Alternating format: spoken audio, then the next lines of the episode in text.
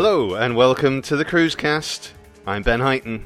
Hi, I'm Alex Blurdy. We're in the process of watching all of Tom Cruise's films in order, having successfully made our way through all of Arnold Schwarzenegger's films. We're up to 2005, and it's War of the Worlds. It's his second collaboration with director Steven Spielberg in the big man chair.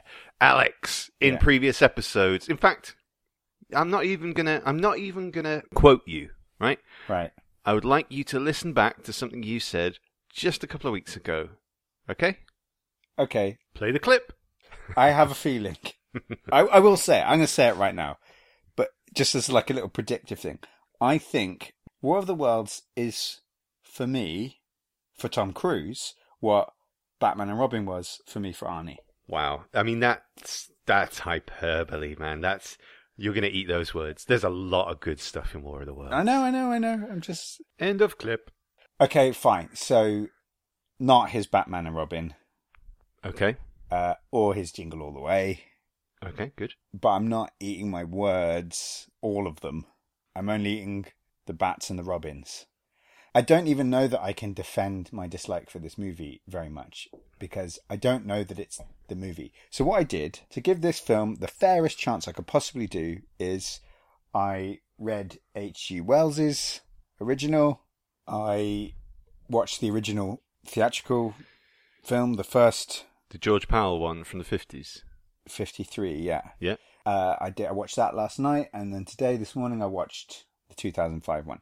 There have been lots of War of the Worlds adaptations. Sure. I think seven films in total, actually. That's if you don't count things like Independence Day, some of the cheap knockoff asylum Yeah. movies. but straight up, based on H.G. Wells' movies, Yeah. there's about seven.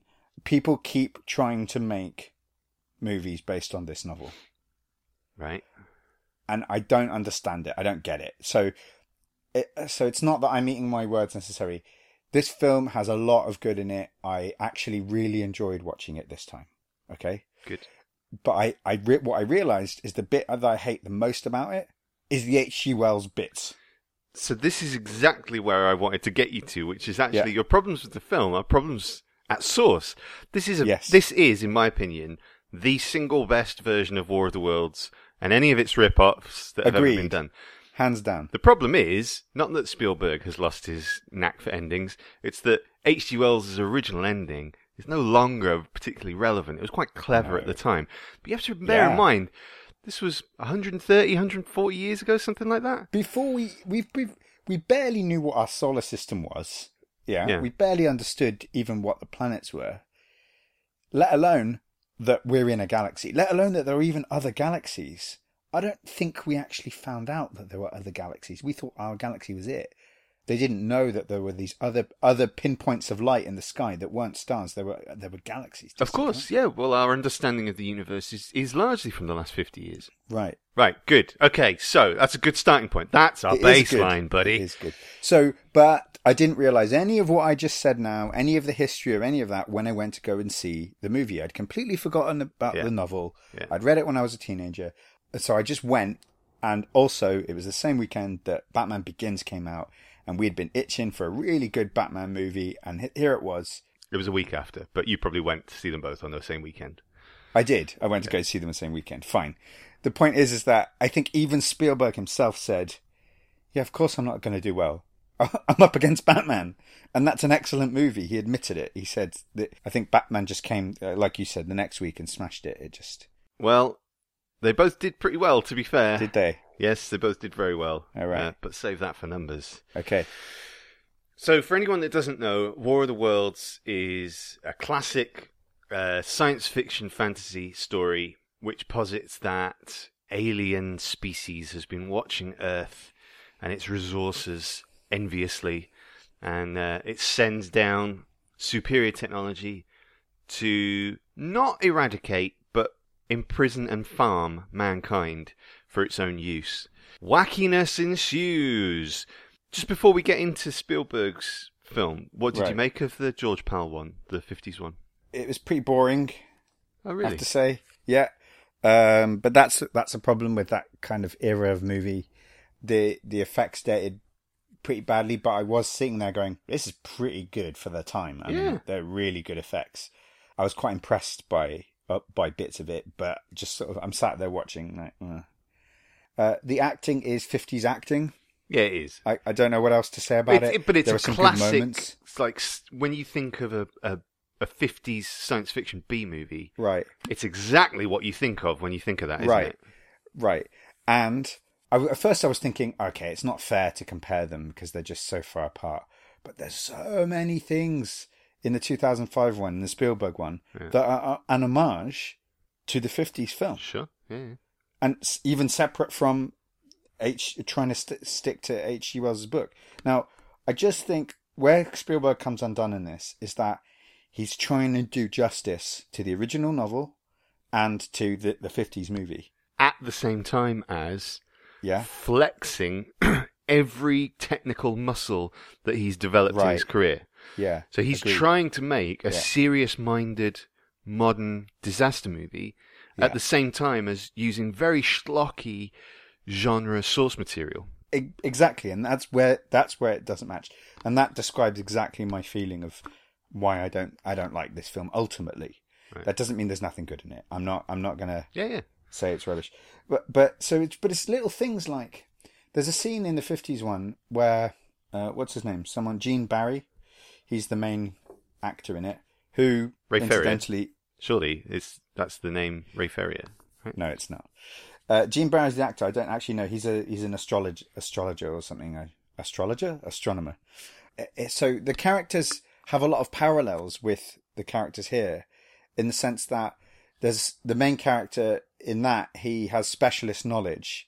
You know, he advise he's advising the government. It sort of it sees him through, but not that well. It's kind of a fluke that he survives. The same thing for Tom Cruise's character Ray Ferrier is that he's a mechanic, and it's his mechanic knowledge that sees him through, I guess, to some degree.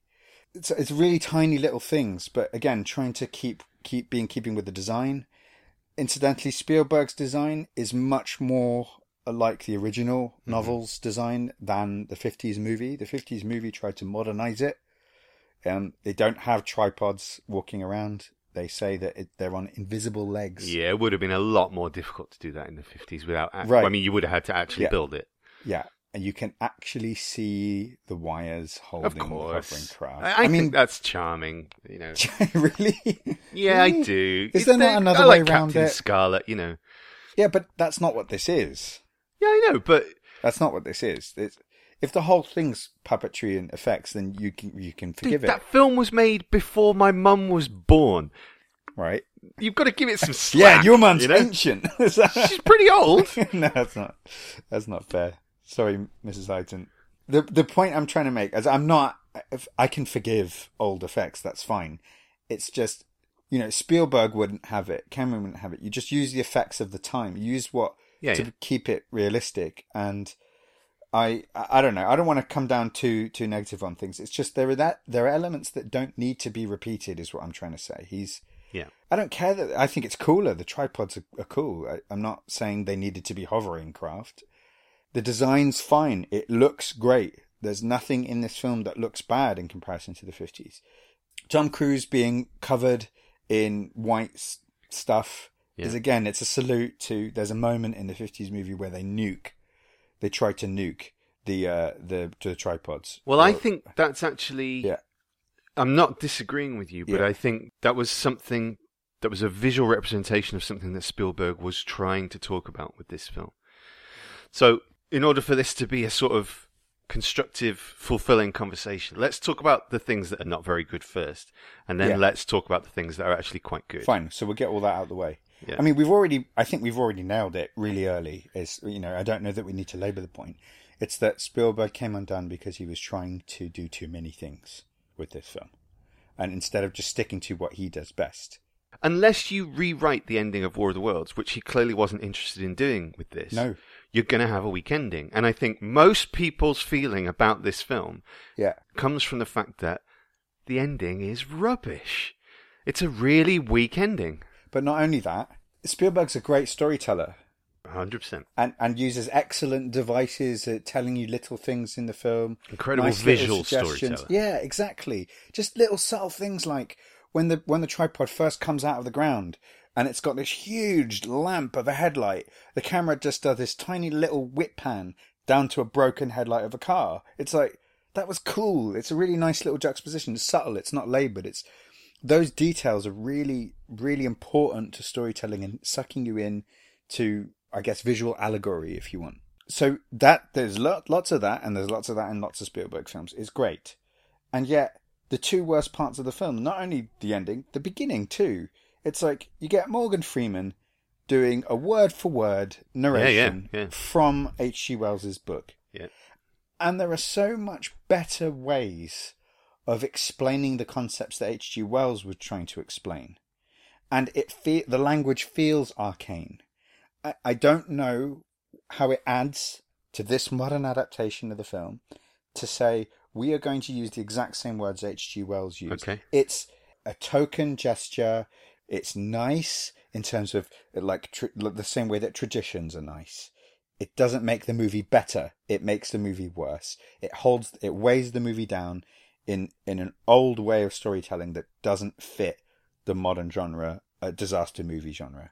So I will come back to that Yeah, because we're talking about things we don't like. Yeah, I do think simply the inclusion of Morgan Freeman doing voiceover, even 12 years ago, was already done Old to death. hat. Yeah, yeah, Old yeah, hat, yeah. By the time he played God, it was over, right? yeah, I actually really loved the first couple of minutes, the the pre credits montage. I think it's it because what it uh, for me what it's doing is it's absolutely setting up that this is on the one hand pulpy stuff, but at the same time, yeah, yeah, fine. Whatever shortcomings the story has, we're going to do this in such a slick way. Just get on board with how this film looks, and straight away, because I haven't seen this film in years, yeah, yeah. straight away I was I was like hooked. I was like, Me too. I'm really looking forward Yeah. to this. I'm really looking forward to it. Yeah, I, I was I was excited. I was tense. I was I was interested. Watching the original one, I was thinking I'm really looking forward to watching the modern, The new one, now. yeah, yeah, totally. So there's that contrast as well, and uh, you know they they are. I said at the beginning, it might be unfair to compare them. It's only fair in the sense that they're both trying to stay true to the original story. That's the fairness in the comparison of the movies. Otherwise, there's no comparison. Only in the sense that Spielberg is clearly paying homage to both the film and the book. Yeah, because that's from the era that he grew up in. So I think, Yeah. yes, obviously he's doing what all of those guys in the 70s did and paying homage to the films that shaped them. Fine. And now he's got the toolkit to do like the War of the Yeah. Worlds movie. And, I, He and I think to a large extent he did it. Sound ye oldie spoiler klaxon.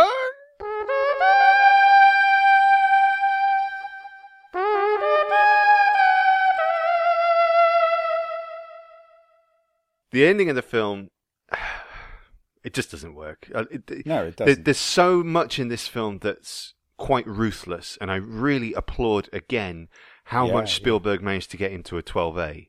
yeah, yeah. uh, it's really I on wanna, the edge. I want to talk more edge, yeah. about as we get to the second half of the film. But there is no reason within the logic of the story for his son to come back at the end. With every, if we're saying a billion people have died, we've even seen Tom Cruise himself have to kill a guy in front of his daughter. Pretty much, we've Sort seen of, some with some really around. ruthless stuff on the road. Accept the sacrifice. We accepted it at the point that it happened. To bring him back is cheating. It's cheating your audience for something that they emotionally hooked into if you've done your job as a filmmaker. And the only reason to bring him back at the end is to complete Tom Cruise, Ray Ferrier's little journey into discovering that he needs to be a better father. Fuck that. He he delivered No, the daughter back to his wife. Agreed. And that was the problem that I had. You know, he did the best he could, and I think it would have been a stronger message for parenthood if doing the best you could doesn't always work. That doesn't mean that you're bad. Exactly. Yeah, uh, it would have been much better. And that was what I walked out hating the film the first time I saw it. Me was- too, man. It's, it had nothing to do with the H.G. Wells Wending. It's the family story throughout. I actually, this time round, I liked a lot more of the elements of the family story than I did when I first saw Me it. Me too. Yeah. Yeah. And I thought Dakota Fanning was fantastic. I thought she was, ex- Shock. she was excellent in this. Yeah. What a shock. When is she not? You know. Yeah. Yeah. When is she not? And even though I just thought, oh God, she's going to be that brilliant little cute kid. And yeah, she is brilliant and fine. And she wasn't even that actually that cute. She was a bit annoying at times, but she was playing a very realistic kid, you know, and it's it's something. It's really quite interesting. I f- this, so the Ann Robinson character in the original one. Uh, by the way, I don't know if I said it earlier. I, I think I, I cut myself off. Um, Ann Robinson and Gene Barry are the grandparents at the end, so they Yeah, yeah, they yeah, are the main principal characters in, In the yeah. 50s film, and they they just show up at the end, which again is Spielberg overreaching for saying, "Look, see, I saw the original," and Yeah. I'm just like, "We get it. We get that you saw the original. We get that this is a." It's basically a remake of the original. It's, like having um, yeah. when they have David Soul and uh, I can't remember the other guy's name, the guy that directed Running Man, turn up at the end of the Ben Stiller, Owen Wilson, Starsky and Hutch. right. Okay. Hey, what do you think of the new guys? You oh, know, oh, I see. it's that seal of approval thing of like, yeah, okay, fine, remake it, I don't care. Yeah, yeah. But they didn't even have a line. Like they didn't, you know. And she's not very good in her four seconds on screen either. No, well, Ann Robinson. yeah. Yeah, I mean, I don't know what she. I didn't Not- even notice. Not Anne Robinson from The Weakest Link, we should say at this point. Very That- different Anne that Robinson. would have been amazing. Yeah, that would just be amazing. Like we can't get the actual Anne Robinson, but they are just like they do sort of just turn up, like, like hey, like they're they're on the steps of a kind of I'm a still alive! Yeah, it's like, and they're waving as though like they're accepting an award or something. And Yeah. hey, thanks, we were here. Um, so Ann Robinson's character in the fifties one is there's a moment where she does that typical fifties like hysterical woman Yeah. that needs to be grabbed by the man Yeah. and shut up, calm down, you know, whatever he says, you know, and he but he doesn't slap her, but he might as well have. And then she does. She she calms down by looking into his strong eyes. She calms down. I mean, how kitsch and wonderful! Like we never get that anymore. And even if you would have a hysterical woman that might be calmed by a strong presence, albeit a man or anyone saying "calm down," that's fine. But that hysteria, you'd never see a guy getting hysterical like that. And that's something that's really important that this film didn't do. It didn't completely take out that hysterical thing because it had the daughter being hysterical, which fits, you know, a child being hysterical. And Tom Cruise's character is unhinged throughout. He's not this strong guy that knows exactly what to do. He's trying to stay strong. He has moments of, of, if you want, like saviorness, but it's not, it's not, it's not an unbelievable character, if you see what I mean. This Ray Ferrier. brings me to the other big problem that I have with the film. Right. So Is I think Ray Ferrier suffers from what I like to call Jack Dawson syndrome. what's that? Jack Dawson is Leonardo DiCaprio's character in Titanic, who is Right. a street rat. He has won his ticket onto the world's greatest ship in a card game, therefore should know nothing about the Titanic, and yet seems to know more than anybody else on that ship what to do when an unthinkable disaster happens. Ray Ferrier Yeah, okay. often does the same in this. He's the only person that thinks Yeah. to replace a solenoid in an engine.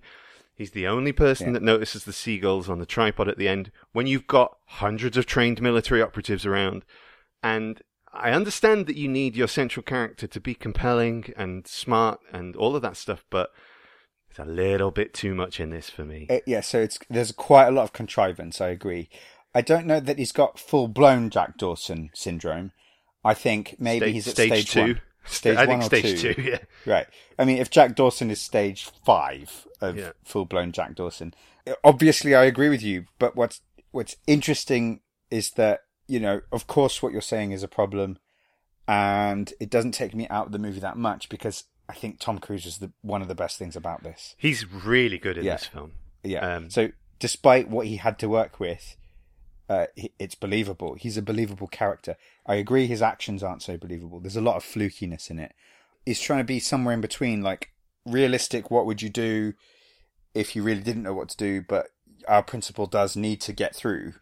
And that's fine. I love Yeah. characters that use their wits and smarts. Yeah, but it You know, not through action. Yeah, But he's got a level of insight that's just we need to draw the dots.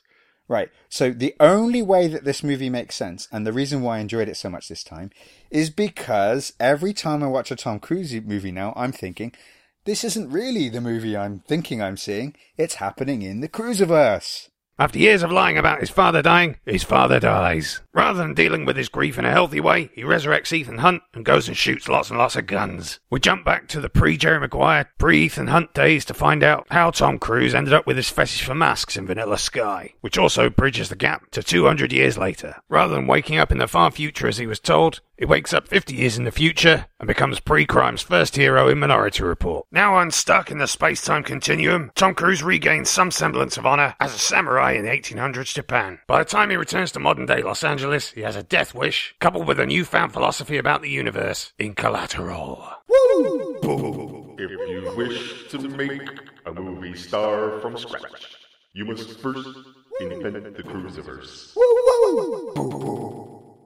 So we last we last saw Tom Cruise bombing around LA with a bullet hole in him on the MTA. And he said to himself, I've had enough of this shit. I'm dying on the MTA. No one's going to know I exist. I need to start a family again. Start a family again, or go back to the family that he's already started. That is makes so much more sense. He he had to go back, and he, so he just said, I, "Fuck it, I'm done with all this stuff. I'm gonna get myself a muscle car. I'm gonna piss around with some mechanic stuff. I'm gonna try and be the dad I never was. My family barely know I exist. I take any old job, and so he's a crane operator in wherever it is. New York, is. isn't it? Is it New York? Yeah. One of the boroughs of New York. Yeah. And great, you know, so that's what he is. And we just we join Tom Cruise when he just feels like he's trying to settle down, trying to make something of himself. He's he's he's messed up. He's a bit of a waster. I Um, don't know that he's messed up. I think he's blissfully a bachelor. Well, yeah, but he's not completely happy with his life, you know. He's just trying to do the right thing. He's trying to live a normal life and do the right thing. But what everyone else doesn't know is that he is also a world class spy. Has been, yeah. He has been. He help me out here, man. What are the other characters? Well, I mean, we have to bear in mind that just a few weeks ago Yeah, he was in feudal Japan. So right. So Uh, the guy knows not war. feudal Japan. Sorry, that's not right. war. Not not he knows Japan. when things are coming, and it makes the scene with letting his son go make perfect sense. Hmm. You have to fight a war to stop fighting a war, and where where's left for Tom Cruise to go in the Cruiserverse but to fight a war on a world scale? This is when Tom Cruise first becomes aware of, of a real alien presence in the universe. This is yeah, this is definitely the most Yeah. epic conflict he's been caught up in. Yeah. And I think what's really sad for him is he I actually the reason I say I don't think he was that messed up is I think he was in a pretty good place compared to, you know, where he has been. Yeah, he's just trying to get shit together. Is what I'm saying. He was Yeah. fixing a, an engine. He was you know, he's got that lush car. Yeah, because that will fix all your problems, right? Fixing up engines. He's got a pretty sweet pad in a in a borough, a, a pretty nice borough, I think, of New York. And yeah, he's just looking forward to after everything he's gone through and the realization of what it means to lose a father. He realizes that he's been a bit of a deadbeat dad himself. His teenage son comes to visit. What's he? He just wants to do all American things. I want you to order pizza. I want to crack open a beer, and we're going to throw a ball around in the backyard and his kids aren't having it because he's he's so teens. out of time. He's so out of touch. He's, He's an he's anachronism. playing out a 1950s version of what it is to be a dad, and they're millennial kids, and they're not That's having exactly it. What's happening? That's exactly what's going on. Yeah. Yeah.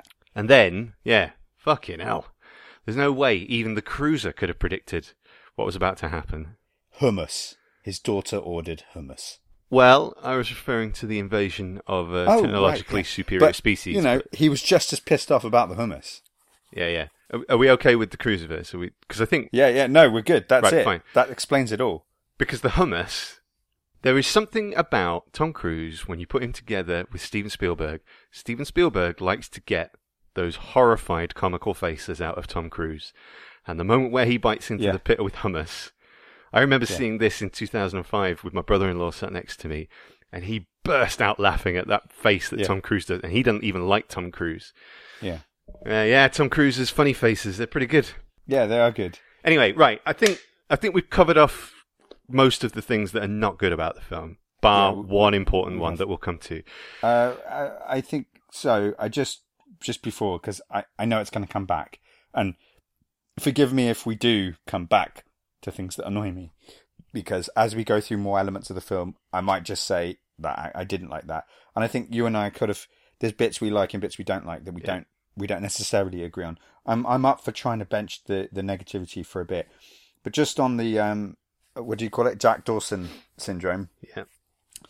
It was quite unsettling, and I came right out of the movie when there's the crowd scene where the the crowd are like trying to nick his car, Yeah. which makes no sense to me at all. Like, do people really think that they're going to get in the car? I mean, I don't understand it. It's And not, but it's not logical. It's just is it? It's it's, panic. it's a it's a mob mentality. I get it, and I know that that kind of stuff does happen. I'm aware of it. It's still. I'm not saying it doesn't make any sense in terms of film filmmaking. I'm not yeah, yeah. faulting okay. the writer. I'm just saying it's such a crazy thing to see. Hmm. Like 200 people trying to get into a one car. It it doesn't make sense. And you've got this guy like trying to rip open the windscreen with his bare hands. Hmm. It's like ah. So they managed to get Tom Cruise out of the car. It's a fight, and not there isn't a single gunshot, no threat, no. It's just people scrapping. And I'm just thinking, okay, fine. And there's a moment where Tom Cruise decides, right, I'm getting my gun out. In a crowd of 200 Americans, he's the only one who has a gun. As I'm watching, as I'm watching this, hang on, Fair and I'm thinking, this makes no sense. It's the first time this scene's been going on for for uh, you know five minutes. What the hell? He okay. Tom Cruise gets the gun out, and everyone stops. No one, no one says, "Oh, but wait, no." There's one other guy with a gun, and he holds it up to Tom Cruise, and Tom Cruise gives in because all he wants to do is get his daughter out of the car, so it's fine. You know, okay. And he's not a killer yet. We know he's not quite going to kill. Okay. But still not so but that guy's the only guy with a gun. It does again, it doesn't make any sense. He gets in the car, whatever. Minutes later they're hiding in a diner. Oh wait, there is one other guy with a gun still who kills that other guy and takes the car. But without incident, it seems. It seems that people have given up on the car because they're like, whoever's got the gun is going to get the car, and they're going to kill you for it. So, it, Yeah. it, so, but that made sense. I just think that it should have been much earlier. I know you miss out on all the tension Yeah. and all Yeah, stuff like that. I just- exactly. I don't uh, think it would have taken that long for people to get their guns out. Fair enough. Yeah. I, I have to say, I never once had that thought watching it. Fine. Uh, okay. I, I, I, think get it. right. This isn't the Walking nowadays, Dead. It's a it's a twelve. It's a twelve A. It's a yeah but I know this is going to make me sound really naive, yeah. but it does feel like even just 11, 12 years ago, it was a very different America. And Po- possibly, uh, possibly, in sort of and up- it depends up- on the area as well. exactly up, upstate New York guns. is not. You're right. Not uh, everyone's got guns, Texas, but- True, yeah. true, true. Um, Yeah. And I think today, yes, if you were doing this, there would be guns from minute one. People would be running back to the houses and grabbing guns straight away. And looting stores and everyone Yeah. would be walking around with guns. because we've because we've seen that stuff a lot more since then as well. yeah, so it's everyone's idea is to carry Yeah. guns, whatever. And seeing it on film is making people have ideas like I'm not prepared for this, so they want to have weapons. And so I think this is what's really crucial to making this film more than simply just a visual spectacle. I mean, not only do I think it's better than all of the War of the Worlds adaptations, I actually think it's one of the better disaster movies. I don't think 2012 or San Andreas or any of that stuff comes close to it on a sheerly artistic level, but also in the in the way that it conveys the family unit. I actually do care about these characters where I don't care about any of the characters in 2012 or I agree. Dwayne Johnson's daughter, you know, or any of that stuff. Yeah, yeah. There is something that Spielberg is very preoccupied at this point in his career, and it is around the direction that America is taking. Because this is post 9 11, this is post invasion of Afghanistan, uh, Yeah. post invasion of Iraq, Saddam Hussein, all of that. Yeah, I love Dakota Fanning saying she's in the back of the car when it it the all oh shit hits the fan. Is it terrorists? So the It's dust, the dust on Tom Cruise's face is a direct allusion Ah, to the realization on September the 11th that the stuff That's people were washing off their faces was human debris. And that's, That's his moment in the mirror is. But also, You're I- right. It's much more. It's human ash. Yeah, from everyone being vaporized. exactly. He was he was running through clouds of vapor. That's not drywall. That's right. It's his neighbor, yeah. It's his neighbor. And I, th- and I believe Spielberg spoke about that very thing when the film was coming out. But at the same, at the exact same time that he was making this film, he was making Munich. Right. which is a film about taking vengeance for an act of political terrorism.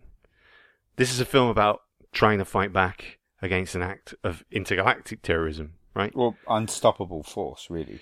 But I, yeah, and I think this actually what Spielberg is saying with this is America is the aliens, and Afghanistan is America. If you see what I mean. I do, but So- I think you're going to have to clarify it. Yeah, The invading force in this film yeah.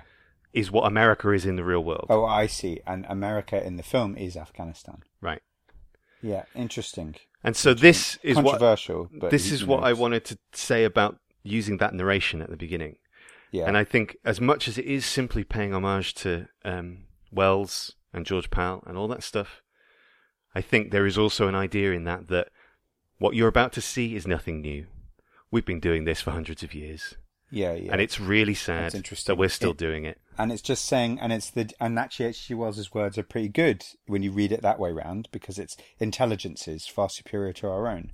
And when you compare America to Afghanistan, that's certainly the truth. It's like there's no contest. It's not, and and you know drones and airstrikes from far away that don't cost them anything.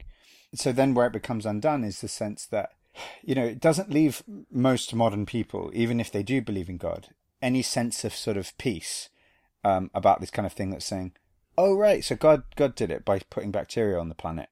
Th- thanks. It's unfortunate It's that by, by the grace of God that we ended up yeah, with it's bacteria on the unfortunate planet. that wording's there, and it was deliberate. It was deliberate, and it's like so we're saved. Billions died, but the ones that survived are saved, and that's okay because. It, again, it doesn't make sense, and it doesn't make sense that the son lived as well. You know, Yeah. it, And again, if if Spielberg's going to follow through on what I'm saying here, the son should die. The son is the Yeah. volunteer going to war. Exactly. But I think there's there's lots But, of really interesting. but if he lives, if he lives, then you can make the family point of if you let your rebellious son go, he'll come back to you, which is the point he's trying to make. Yeah, The, the only way that works at the end is if his son is a hallucination. right? If Right. he, if Ray Ferrier is so sleep deprived that he's hallucinating that his son came back to him, then I'll buy it. okay. But look at the symbolism that's used in not only the arrival of the threat, but then what their job, what their uh, plan is later on in the film. The aliens I'm talking about.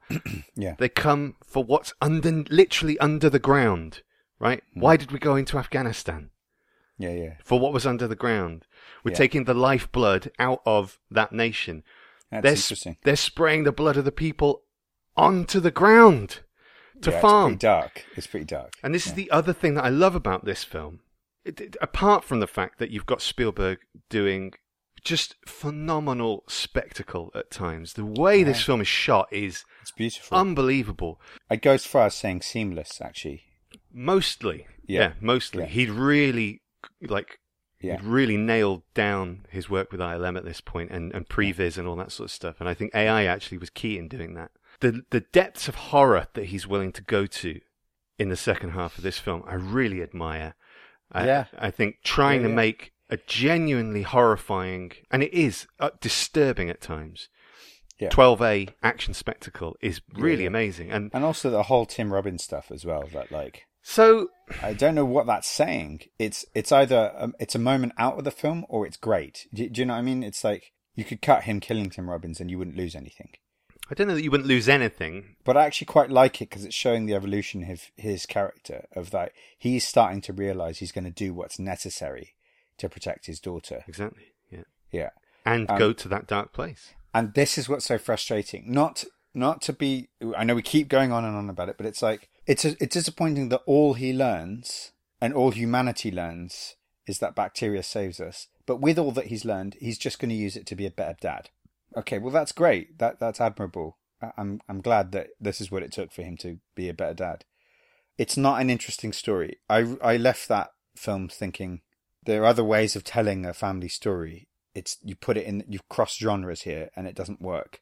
What what are the military doing? I want to know what other people are doing. I want I don't want to know any more about what these characters are doing. Even though I'll admit I cared about them, I didn't really care enough to follow them this film. I've been quite happy if it just like when it like we we see the rest of we just leave Tom Cruise and Dakota Fanning and we see what his son Okay. goes off and does. So there's so there's, so there's a clear point in the film where I think a lot of people basically said "fuck you, Spielberg," and that is when there's clearly an enormous battle going on just over the ridge of the hill, It's when Tom Cruise's son is trying to get away from him and join the resistance.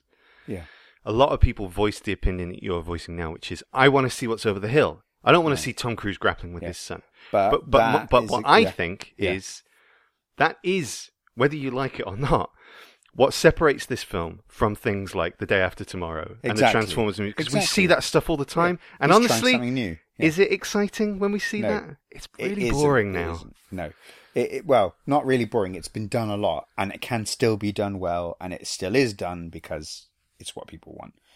But I'm learning through this conversation with you how really how much Spielberg was trying to do with this movie. I didn't get at all any of the you know war, uh, terrorist, Afghanistan uh, allegory. I didn't get that at all. And having you said all of that, that's. That's more of what he's trying to do. Not just I'm going to do something different, not show you the war, show you a story about the random people that we don't ever get to A see. A personal perspective, yeah. yeah, which I actually do like that. I just don't like that it all turns into a family movie. No, no, fair Yeah. enough. Uh, that's the bit I don't like. So it's a good idea, and I think it's it's in given that and given the allegory he's trying to do, the war is something far away from most Americans. It's not something that they're experiencing. It's it is over the hill and out of sight. They're Yeah. not. Yeah. So so again, I I'm I'm realizing that the the movie's taking on a whole new dimension for me in this conversation that I I I didn't read at all, which you could say is a failing of the film, but also he's trying to he's trying to do too many things at once. That's what it seems like to me. It's like it's not clear exactly what it is that he's trying to do. Okay, so we have to park all of the allegory, all of the, Okay.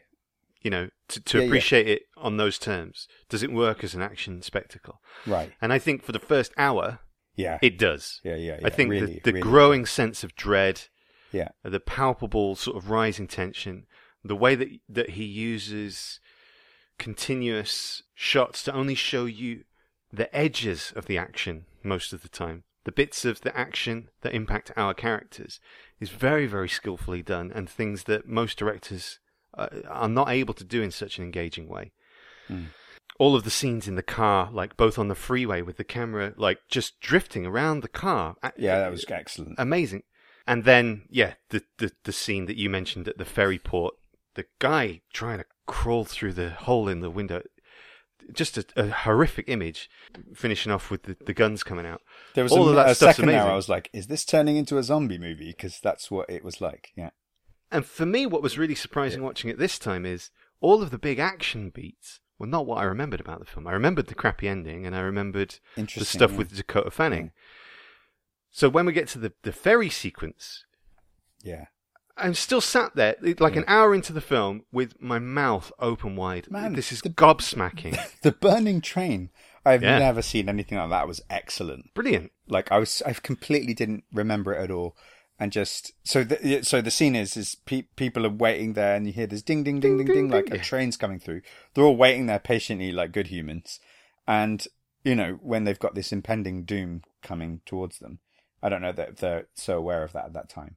This train that's on fire comes hurling past, like at you know at a top speed, and everyone just watches it like shit, and they're all get they have this look that's like, yeah, that's that's pretty freaky, but it's not the freakiest thing I've seen today, so it's okay. Yeah. And then and then they just carry on, and uh, yeah, and that ferry sequence is is really tense. So And even even before then, it's what Spielberg does so well. It is what separates him out from the majority of the pack. The scene where they pull over because Dakota Fanning needs to go pee. And she goes running all the way across the field, and Ray is shouting after her, just stay in sight. Hmm. And she's saying, No, that's looking. He's like, I'm not gonna I'm not gonna Yeah. look, just stay in sight. Yeah. And she goes off behind a tree, and before she can do her business, just hundreds of bodies come floating downstream. It's horrific. yeah, But the way that he shows it, yeah, literally in the face of Dakota Fanning, that's right. and then Tom Cruise comes and rescues her and says, hmm. "That's why you don't run away or whatever. That's why you stay in hmm. sight." I just think there's all of these these choices that he makes about how to present this horror in a way that actually is how you would feel if this stuff was happening. What would you actually yeah, it's see? In in that sense, it's genius. Yeah. It really is. So then, an hour in, I am still frequently gobsmacked. And I was sat there thinking, Yeah. how the hell is Alex going to make, if he stands by his guns here, how's he going to make the argument for this not being a good film? No. And then Tim Robbins happens. Tim Robbins, wow, I have a really fractious relationship with this guy. Yeah. He has the ability to do wonderful things. I think the player is brilliant. Yeah, Shawshank is brilliant. Yeah. Jacob's Ladder is an incredible performance. But most of the time, he's just a massive overactor, and I think he is terrible in this film. yeah, I mean, I don't. He's a caricature of some creepy guy. He's badly cast. I'd yes, he is. You know, Because they're trying to cast Tim Robbins as a blue collar New York, hey, you know, Yeah, let's get the invaders kind of thing. There are literally hundreds of actors that could have played that part better. Yeah, yeah, yeah, But you went for a bit of stunt casting because he won an Oscar a couple of years earlier. yeah. And who's not going to work with Spielberg? And as a result, I think all of that stuff with Ogilvy, his character, that should be the turning point in the film that takes it to a really dark place. Yeah, Uh, But it just doesn't work for me at all Yeah, because yeah, of Tim Robbins, and that's where I think the film starts to trail off, and That's that's, a real shame. So again, that's why I said there are things that we'll, there are things we agree, things we don't agree. It didn't. It didn't take away for me the fact that it's Tim Robbins. I won't disagree with you though. It's not not a good performance. I just wasn't thinking about that. I was just, I was during that whole sequence. I was focused on how annoying that character is in films like this. when you get that character who's clearly unhinged, who's going to fuck things up, and I'm already on board with Tom Cruise's Jack Dawson-ness that he's going to find the way out. So just do what Tom Cruise wants. You know, don't do what this other character wants. You know, it's John Goodman's character in um, Cloverfield. I was just right? going to say, let's recast the part. You've just Yeah. done it. Put John Goodman in that role. Yeah. Sold. You, Yeah. God, that could have taken it over the edge, man. That would have been Right. amazing. Yeah, but did John had John Goodman at this stage Ever done anything his- bad? No. R- really? no, that's not true either. King Ralph, come on. Oh right, you're fine. No, John. John. I know. he found his Cloverfield? You know, do you know what I mean? John Goodman's good in Cloverfield because of what he's been through, and he's matured as an actor. yeah, but right? he's he's always be pretty good. I mean, he's No, been working with the Coen brothers, isn't he? Don't don't don't get me wrong. I think that uh, I think he would have done better in this role. yeah. Yeah. Well, who who else would you like to see in the role of Ogilvy? Uh, right. Um, ah, Jesus. Almost anyone. You know. I'm just. God, it was really weird. I'm sorry. I'm not generating uh, actors, but I just say this. There was one moment where he, where Tim Robbins sounded exactly like Rick Sanchez. He's like, "We gotta, we gotta go get them, Ray. We gotta, we gotta, we gotta get the guy. They're out there, Ray. We're gonna do it, Ray." it would have been great if Dakota Fanning had just sat up and gone, "Oh, jeez." So to come back to the acting, it felt like bad acting. Who would you recast? Can you think of anyone? Well, I'm kind of stuck on John Goodman now, to be Yeah, honest. yeah. Yeah, that's why I was struggling. Any of those great New York actors, though, you know, if you could have got a, a De Niro, it would have gone over the top, I think. Jesus. But you know, even uh, have Gene. Hackman. Yeah, Why not stick bloody Morgan Freeman in there? I don't care. Put him in there instead. yeah. The thing about that that scene, that sequence with Tim Robbins is, it's clearly supposed to become very claustrophobic all of a sudden. Anyway, I've, yeah, I've said my bit about uh, Tim Robbins. I just think that whole scene. There's two things. It's not just Tim Robbins. I, I, think thought we're also. supposed to be moving on from what we don't like. Yeah, we are. But I said Yeah, there was okay, one more okay. that I'd come back right. to. Oh, fine, fine. I also think Spielberg gets a little bit too carried away with his smart, slick camera moves in that sequence for it to be genuinely as tense as it should be. I think if he'd Oh, right, used okay. a slightly more stable approach, it Hmm. might have amped up. I'm not telling Spielberg how to make films. Jesus No, Christ, I'm not fine. doing that. But it, it's a bit. it's a bit long though. Um, It and is it's bit, too long, it- yeah. It's it's too long, and it's a bit annoying because you get you basically get the same scene. One with the kind of, I don't know. I want to call it a sentinel thing, like a, the camera. Uh, on Yeah. on the, the snake camera coming down and looking at them, yeah. and then you get the exact same scene again with four or five of the aliens coming into the into the place. So it's like they're in that they're in that place for a long time. But I guess it's the film shifts at that point. But it's also it's the device the film is using. It's saying we're going to stick with these characters and only see what they see, and it's way too much to show you the scope and the scale of how things are progressing as it's progressing. So we're going to hide you from this for a while, so that by the time Tom Cruise comes out again, the place is covered in these red vines that are like I guess they're terraforming. That's what it and looks and like. not just that you know. when when he actually does go out and he i mean that's another thing that annoys me is there's a good 10 minutes of the film where the only dialogue is tom cruise shouting rachel but yeah when tom cruise goes out onto the the cusp of the hill and looks out and and the whole sky and fields are red with human blood Yeah, yeah. how the hell does someone manage to get that past Christian senses in America Yeah. into a film that you can take children to? Uh, it's apocalypse. It's brilliant, is what it is. So yeah, I mean, I think unfortunately it does sort sort of start to go downhill from there. There's still visually exciting stuff of them getting caught up in the tripods and the tripods getting blown mm. up, and then everything starts to die. I just think we spend a little bit too long in Ogilvy's basement and not enough time seeing the tripods die. Like they emerge and I then agree, suddenly yeah. they're dead. Yeah, yeah. And and that's the scene that should have been drawn out. Yeah. Is working out exactly what's going on. We get told that they're like walking in circles, going crazy, falling over. Yeah. Show me that. I want to see because Yeah, that yeah, would yeah. be genuinely quite scary. I think. Yeah, and and then there's your war bit that we haven't seen yet. is- Exactly. Is, yeah. watch from and- the ground. Yeah, and let them have let the humans have their attack, but then realize that the reason why they were able to do it was because they were sick. Which is ultimately where they get The to. I mean, the aliens got a bit of flu. you, well, it is what it is. It's the common cold, isn't it? You get a little bit of it at the end when they're firing rockets at that one, Yeah, and it comes down through the building, and it still looks amazing.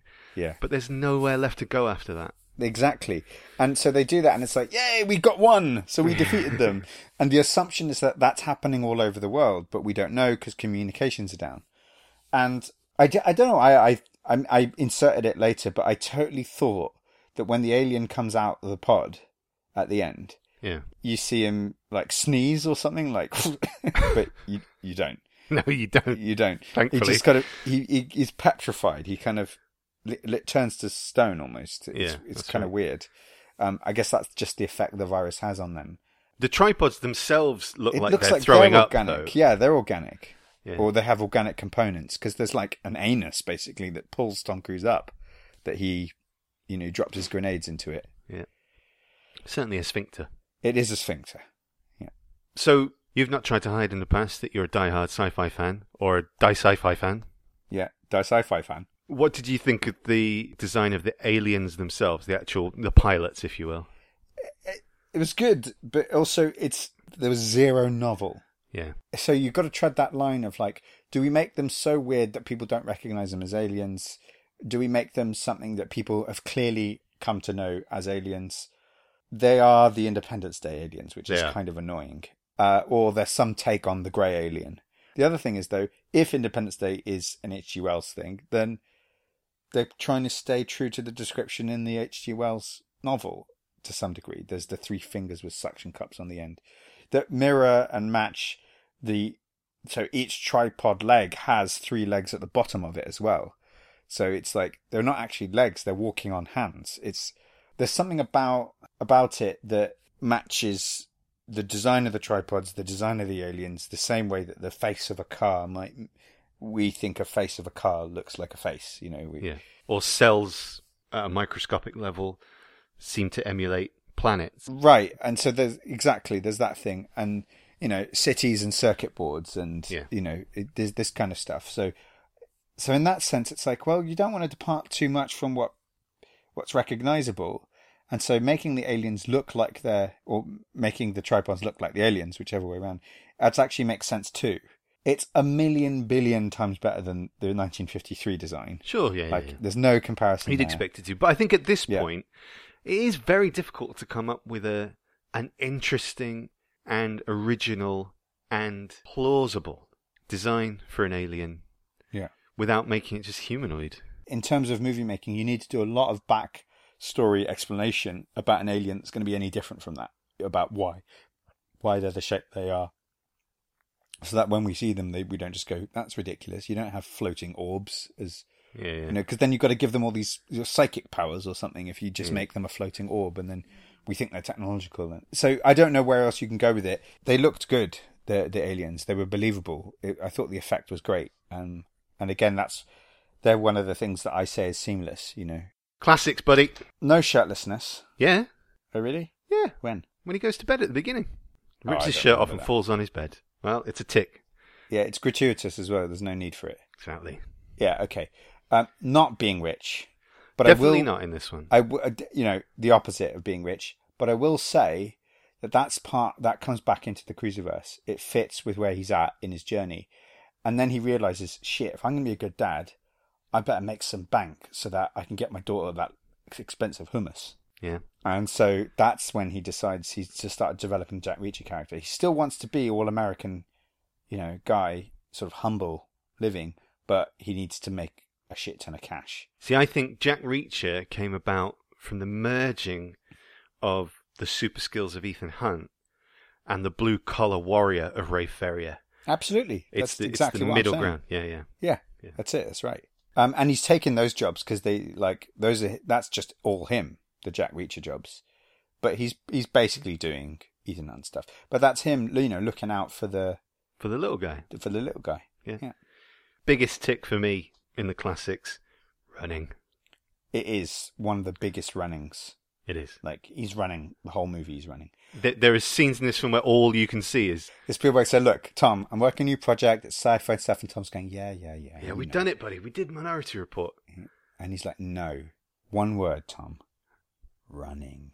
He could have even The pitched it whole to him as movie, just running. Running from Aliens. What? Running- That's the title of the film. That's two of my favourite things running and aliens.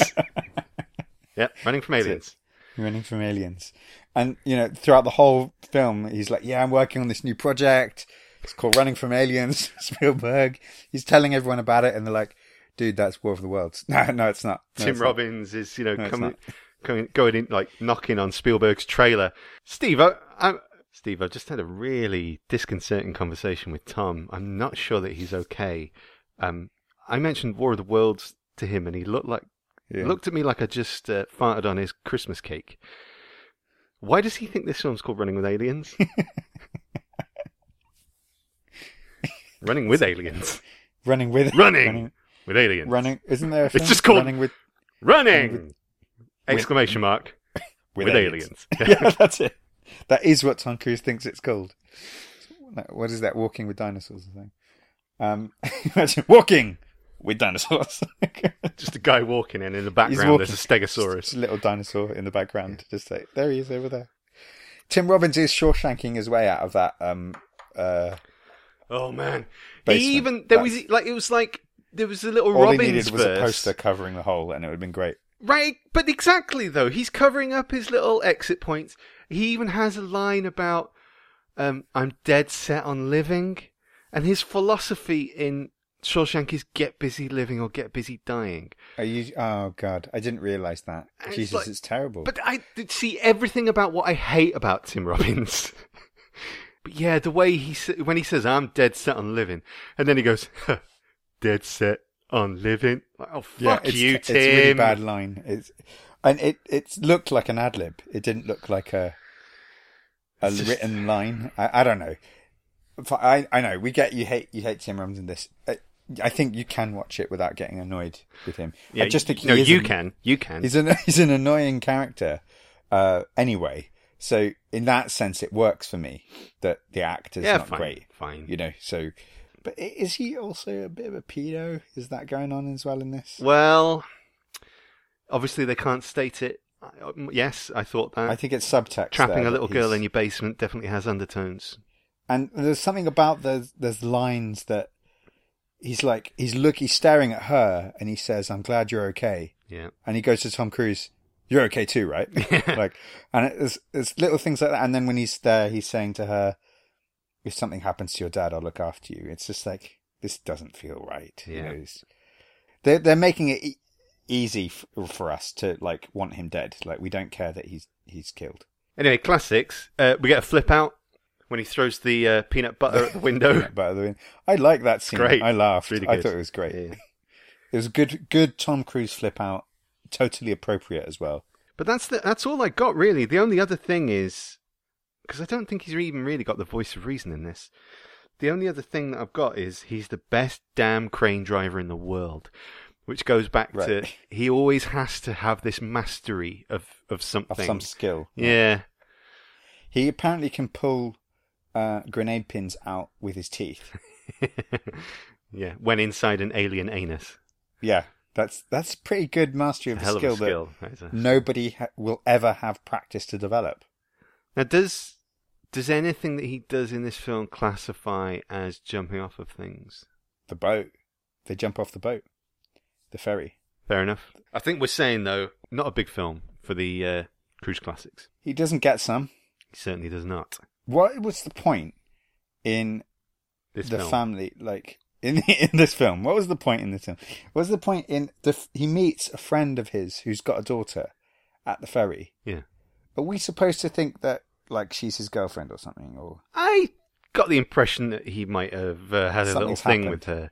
so Yeah, but more it was just. I think that was to show there's a woman who's got her daughter with her. His neighbour had her daughter, her child. I don't know if it was a boy or a girl. I wasn't paying attention. Amy Ryan.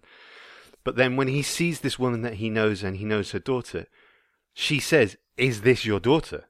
to him, which just Right. solidifies for us that he doesn't spend any time with his kids.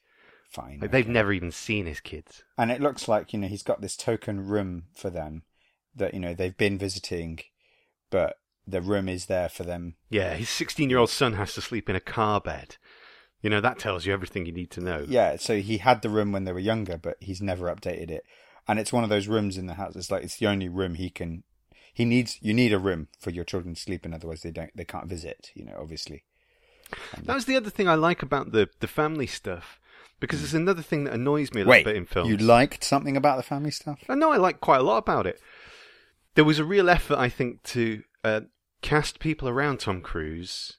So Miranda Otto, Dakota Fanning, and whatever that kid was called, Justin something.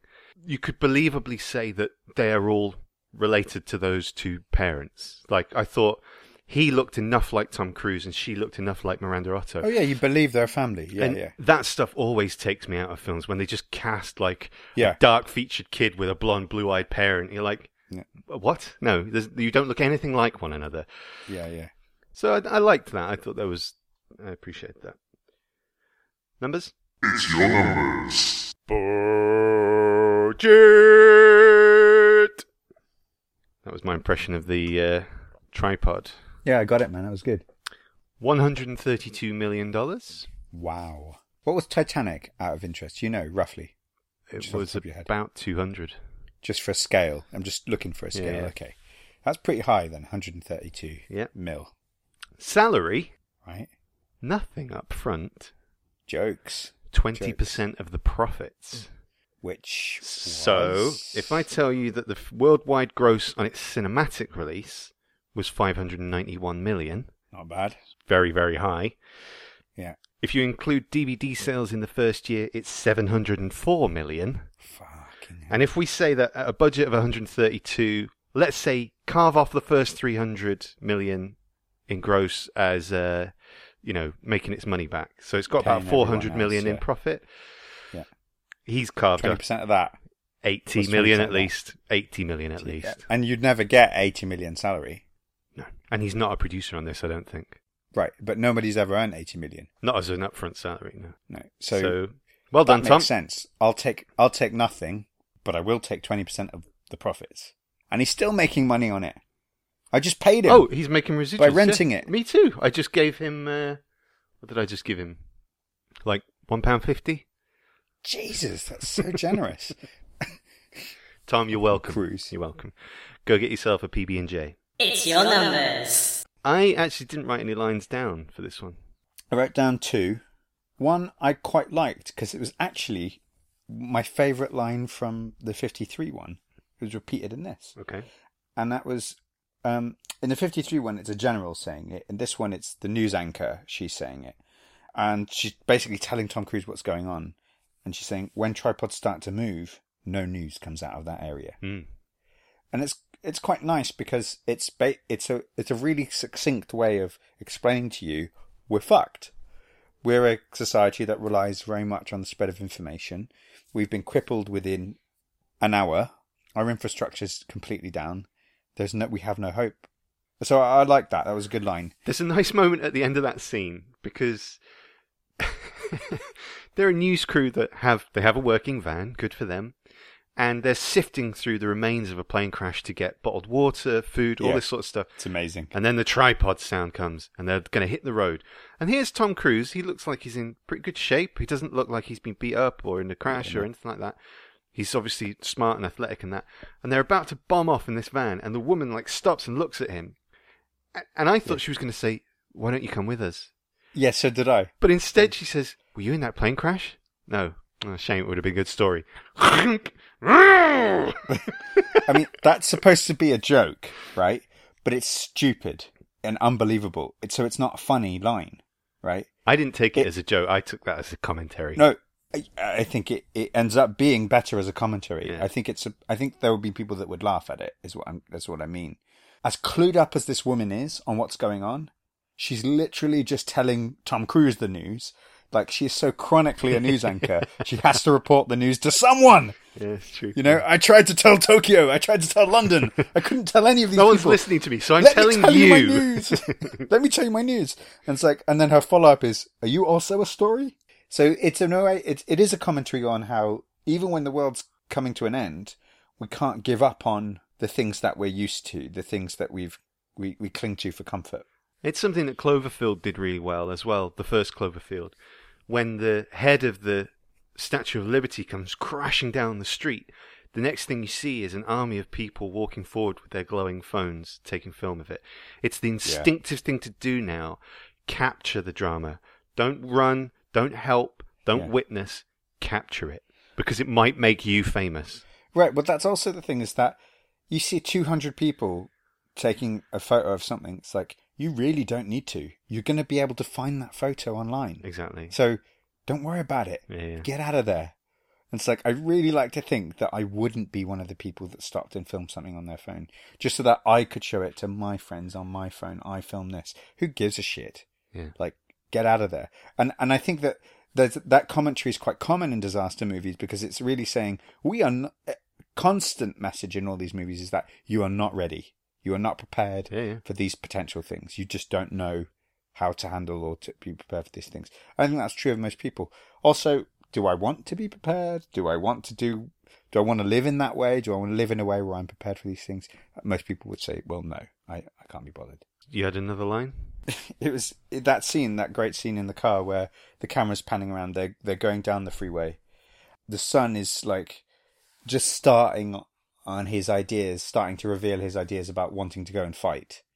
And he's saying, "We're going the wrong way, Ray. We need to be going." He's calling his dad Ray, and he says, "Enough of this Ray shit.